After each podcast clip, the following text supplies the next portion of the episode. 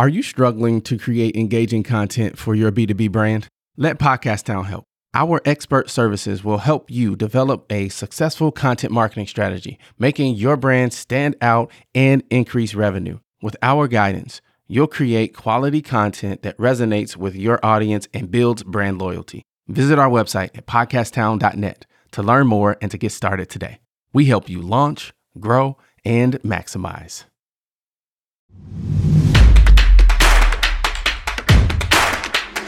Yeah, oh yeah, can I get a oh yeah, oh yeah, can I get a What's up, enterprisers? Welcome to another episode of the Enterprise Now podcast, where we shape the mindset of the high achiever to think like an entrepreneur. We talk with masters of the craft to get the cheat codes to success, helping elite enterprisers level up and maximize their brand. I'm your host, Elzie, the mayor. Now let's get to it. All right, folks, we have another edition of the Enterprise Now podcast, and I'm super excited for our guest and our conversation today, SF Banks. This brother is so cool that he don't even have a name. He just had two initials, SF. SF, how are you? Yeah, I'm great, bro. How are you? I'm good, man. I, you know, I wish that I were was so cool that I only had initials, but you know, we'll.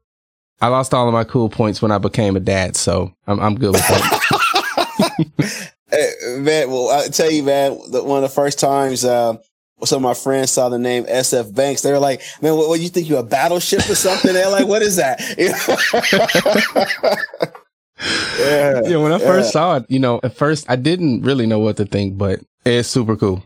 Well, I tell you, man, it it came from um, so it stands for Sean's Free.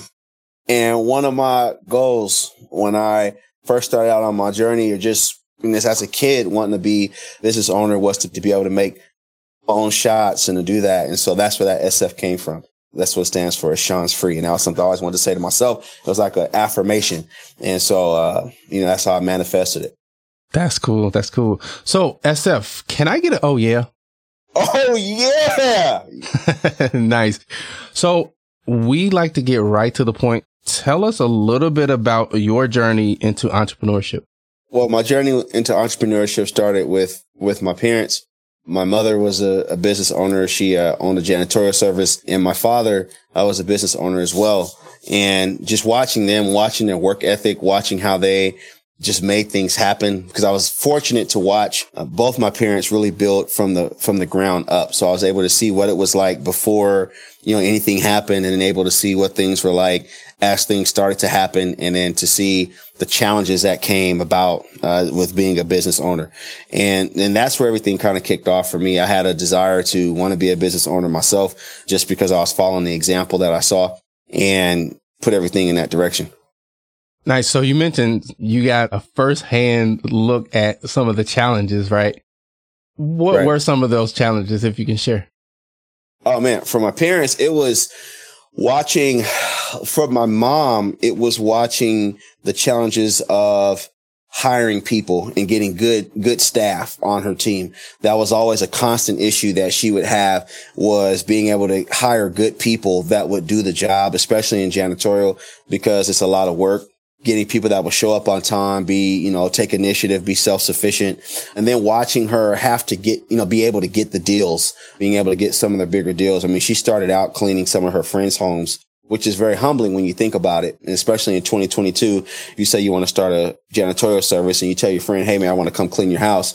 Kind of mixed emotions about that, but that's how she started. And, and then she got a big break uh, for doing that. With my dad, it was really interesting because he was a black man in the 80s that was moving and shaking in Seattle. At the time, there were only three coffee shops really going. It was Starbucks, Seattle's Best, and Freddy's. And Freddy's my father.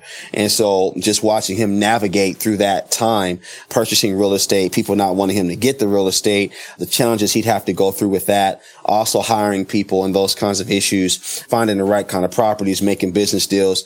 It was just a lot of challenges that they went through. So let's step back a little bit and talk about hiring people.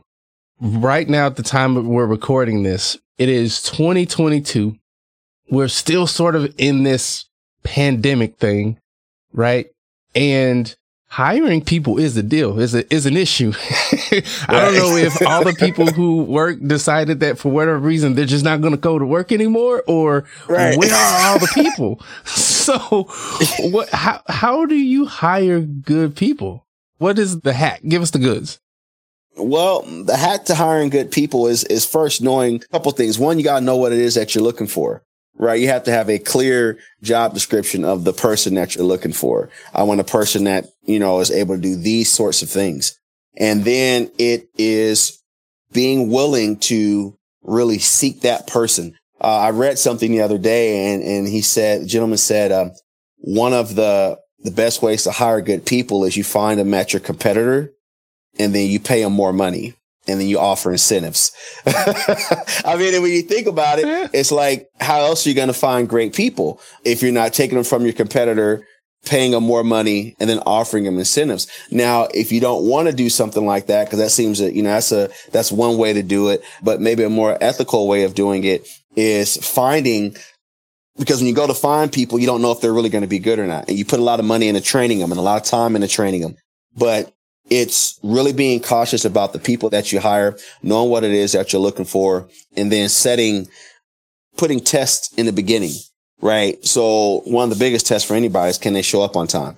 Right. And then after that, then, you know, what's the next test and what's the next test? And you keep setting those tests. And as they keep passing them and they keep performing, then you should pay them as they perform. That's good stuff. Um, you mentioned too, uh, with your mom, you kind of watched her start cleaning friends' houses, right? So there's all kind of like we could literally do another podcast about humility, about self awareness, about really when you're the boss, that means that you are the the chief servant. That's a whole different podcast. What I want to touch on is getting bigger deals, especially I'm in the service industry and a lot of times, you know, it, it's not as much about what you do. It's more about the, the relationships you build and how you treat and how you serve your customers. So talk about that a little bit. A lot of new entrepreneurs are in the service industry. So right. how do you get those bigger deals? Wh- whether that's a mindset thing or give us some insight. Absolutely. So the business is all about service. And one of the things where people are failing now a, at a tremendous rate is that their customer service sucks. Their service sucks. They have an entitlement mentality where you think the customer is supposed to chase you. As a customer, I'm not going to pay you and chase you right? So if I'm paying you, then you you chase me. If I have the money, then you chase me because that's service. And it doesn't mean that you're kissing up or, you know, that, that you're a sucker or anything like that. What it means is that you're really showing that you care for the client. It's going above and beyond. Right now, everything is about, you know, what's your budget? Right? How much can you pay me to do this job? As if you're doing the client a favor, not realizing that the client is really doing you a favor because they, everybody has a cell phone and in their phone are thousands of people. And all you need is for one customer to put you on to their friends. They don't have to have 50,000 likes on social media or followers. That one person can put you on and it will explode your business. And I'll give you several examples of how that happened in my life and how I watched it happen in my mom and my dad's life. For example, my mom, I told you she started cleaning her friends' houses first. Well, she started cleaning her friends' houses and some people were laughing at her. Like, man, you're out here cleaning houses. You know, my mom was educated. She had, you know, all this, all this, this, this, this information, right? This knowledge, but she was cleaning houses. The people were laughing. But what happened is, is that one of her friends was into politics and that friend, she started cleaning his house before he became who he was and cleaning his house. And one day he ran for mayor of Seattle and then he won and became the first black mayor of Seattle, Mayor Norm Rice. Well, my mother was cleaning Norm Rice's house before he became mayor. So when he became mayor, who do you think he had keep coming to clean his house? My mother. Well, by association, because she was cleaning the mayor's house, all of a sudden she could say, Hey, I'm cleaning the mayor of Seattle's house. And boom, just like that, judges, attorneys, business owners, engineers, all kind of people in Seattle was a very affluent place started coming to her because of that humility, because she was cleaning just that one customer. And she got so much business just from that one customer I mean, it started taking care of, that's how we got out the hood was from that, from that door opening. And you know what? The thing about it is she went to high school with him. So it was even a, a, deeper set of humility, right? That she went to high school with somebody and had to go and start cleaning their house, but she knew what she was doing. She didn't have that much pride. So service is about being humble and, and doing the best job, going above and beyond, and it'll, it'll pay back huge dividends in the future. All right, podcast over. Uh, there's nothing else we need to say. the show is over, folks. yeah. I yeah. I got nothing to say about that. So SF, tell us about your journey to start You Can Have It All magazine. Okay. So You Can Have It All magazine was created out of a need to expand. So, you know, we have Camp Warrior King, which is a youth development camp that exposes kids to activities they normally wouldn't experience during the school year. And with Camp Warrior King, I didn't want to duplicate that, right? Just with it's, you know, with kids, it's a lot of liability. And we want to kind of keep it like a boutique program where people come to us for camp with You Can Have It All magazine, I realized at camp, there were a lot of kids that were lacking personal development skills, right? How to start a business, how to have focus, self-confidence, self-efficacy, determination, all these different things they needed to become successful. And realized that there were more and more kids were having it. So we started the You Can Have It All conferences first, where we started traveling and going and doing youth conferences. And then I realized, okay, there's a way to get this out without physically being in front of kids all the time. And that's where you can have it all magazine came from. And so it is the greatest youth motivational magazine you'll find in the world. There's nothing like it. We've already hit, you know, 10 different countries with the magazine. We're getting spotlights from kids all over the world. And it's really inspiring because it's allowing kids to go after their dreams in spite of the circumstances. That's what it's about. Being able to see other kids their age doing great things and kids are writing articles and submitting information. It's all about going after the dreams. All right. So in your answer, the thing that stands out to me is, and this is true no matter what business it is, you saw a need and you filled it. Absolutely. Absolutely. Because that's, that's what business is about. And that's how you stay relevant in business. And that's how you stay profitable in a business is to constantly find a need and fulfill it, to fill that need. And that's all I've been doing is, you know, we see a need and it's like, okay, let's fill that need. We see this issue over here. How can we fill it? And that's really what it's about. It's because filling a need ultimately is being a servant, right? It's, you're serving your customer base. You see they need something else. And the whole idea is to fill that need and to fill it before somebody else comes and fills it. Because anytime you allow a need to stay there, then as a savvy business person, they're going to go and fill that need. And all of a sudden your customer base is gone. Because the thing about a customer is that customer loyalty it's almost like a, a one-sided relationship, right? They're only going to be there as long as it's good. But when you stop giving them what they want, man, they're gone, right? And that's just how it works. So you have to make sure you're on top of your game. Mm-hmm. Now, talk a little bit about the practical side of it, right? Naturally, you see a need, you feel it, it's in your blood obviously, mom, dad, both business people. What are some of the practical things that you did when you said, okay, this is a need. Now I'm going to go fill it. Give us some, some insight on the thing, the things that you did to get that launched. Okay. So with Camp Warrior King, for example, I didn't know how to run a youth camp. I didn't have a passion to work with kids at all. I didn't wake up and say, "Ah, oh, yeah, I want to spend my life, you know, developing youth." I couldn't stand kids. Right? so, so that in itself made it very difficult for me to be able to do what I was doing. But one of when I the first year we started Camp Warrior King, I didn't have any knowledge on how to work with youth. It was a need that the parents I've been working with for the martial arts program had. And I surrounded myself with people that were better than me, people that knew how to work with youth. So one of the practical things I did was get people that were better than me in the area I was working on. Because then I was able to glean knowledge from them. So I didn't have to be the smartest person at the table. I had to be the one that could facilitate and get the smartest people at the table and then learn how to put it together. And so once we did that, I mean, we didn't have a location to have camp, right? We didn't have this building. We didn't go and write a check for $3 million or something to get a building. So what we did is we started calling and knocking on doors to as many facilities as we could to say, Hey, can we host our camp here? And we have money to be able to pay you. and money talks all day long, right? If you have something to offer, right, then people are going to say, Hey, look, absolutely, you know, we'll, you know, that deal, we'll make a deal that works. And, and that's what we did.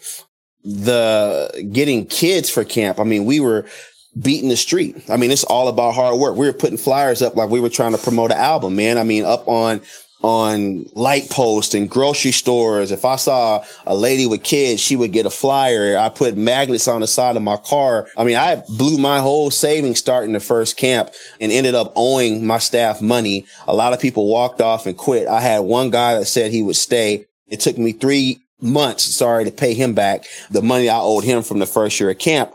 But he's been with me for 10 years since then right? Because we were supposed to get 100 kids the first year. We only got 29.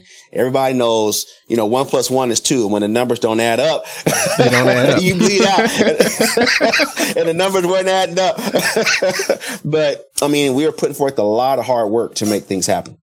Got it. That's really, really good stuff. Talk to me a little bit about can do attitude. I heard you mention in there you didn't have everything you you needed at first, but you didn't let that stop you. Right the can do attitude is one of the most important things you have to have as a business owner because a business is all about solving problems. And so once you understand that your job is ultimately to solve a problem that people have, and then the more successful you become, the more problems you're going to have, which means the more successful you become after you solve the problem. And if you don't have an attitude that I can do it and I can make it happen, then you start to succumb to the problems and they'll just overtake you and you quit and you walk away. And it's, it's death and done. We all have days. We have good days. We have bad days. We have days when it's like, man, this is wonderful and days where it's like, why am I doing it? And goes back to, and this is a very cliche phrase, but it's true. It goes back to your why. Why are you doing it? And the truth is, is that if you're doing it just to make money, you're not going to do it for long because what you'll realize is that you can make money doing anything. And so you'll find the easier thing to make money and you may not make as much, but you'll start to shrink down to the size of your income. And so when it's like, ah, oh, man, I, I, used to want to really be a, you know, whatever, whatever. And, but you know, now it's kind of cool way, right? Issues things you start dealing with aren't worth the fight. But when you have a reason and it sets you on fire when you think about it. And, you know, it really makes a difference. One of the greatest things that sets people on fire when they're business owners are their children. And the reason why your child will set you on fire as a business owner, if you're a present parent, and what I mean by that is actively engaged in your children's life, it'll set you on fire because what you'll start to do is you'll start to work for them.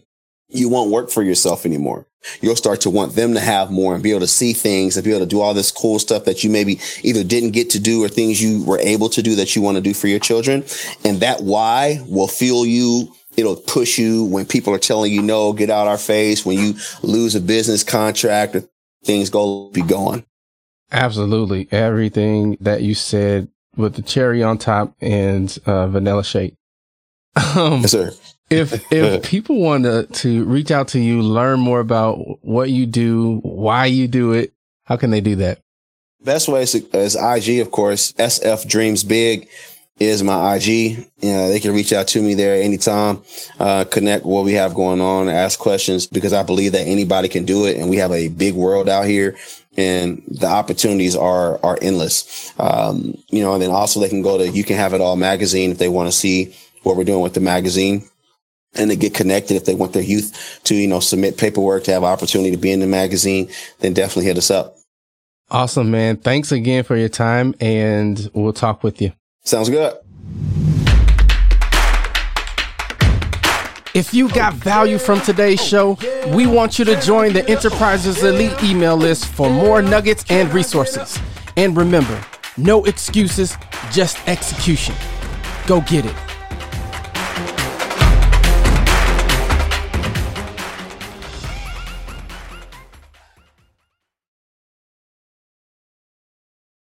What a fantastic episode. Hey, listen, I want to know something. What is the top concern that you have in your business? Is it sales? Is it marketing? Is it finance? Operations? Shoot me an email, mayor at podcasttown.net. I want to start a conversation around these areas of business and how we can work together and help each other shine even brighter.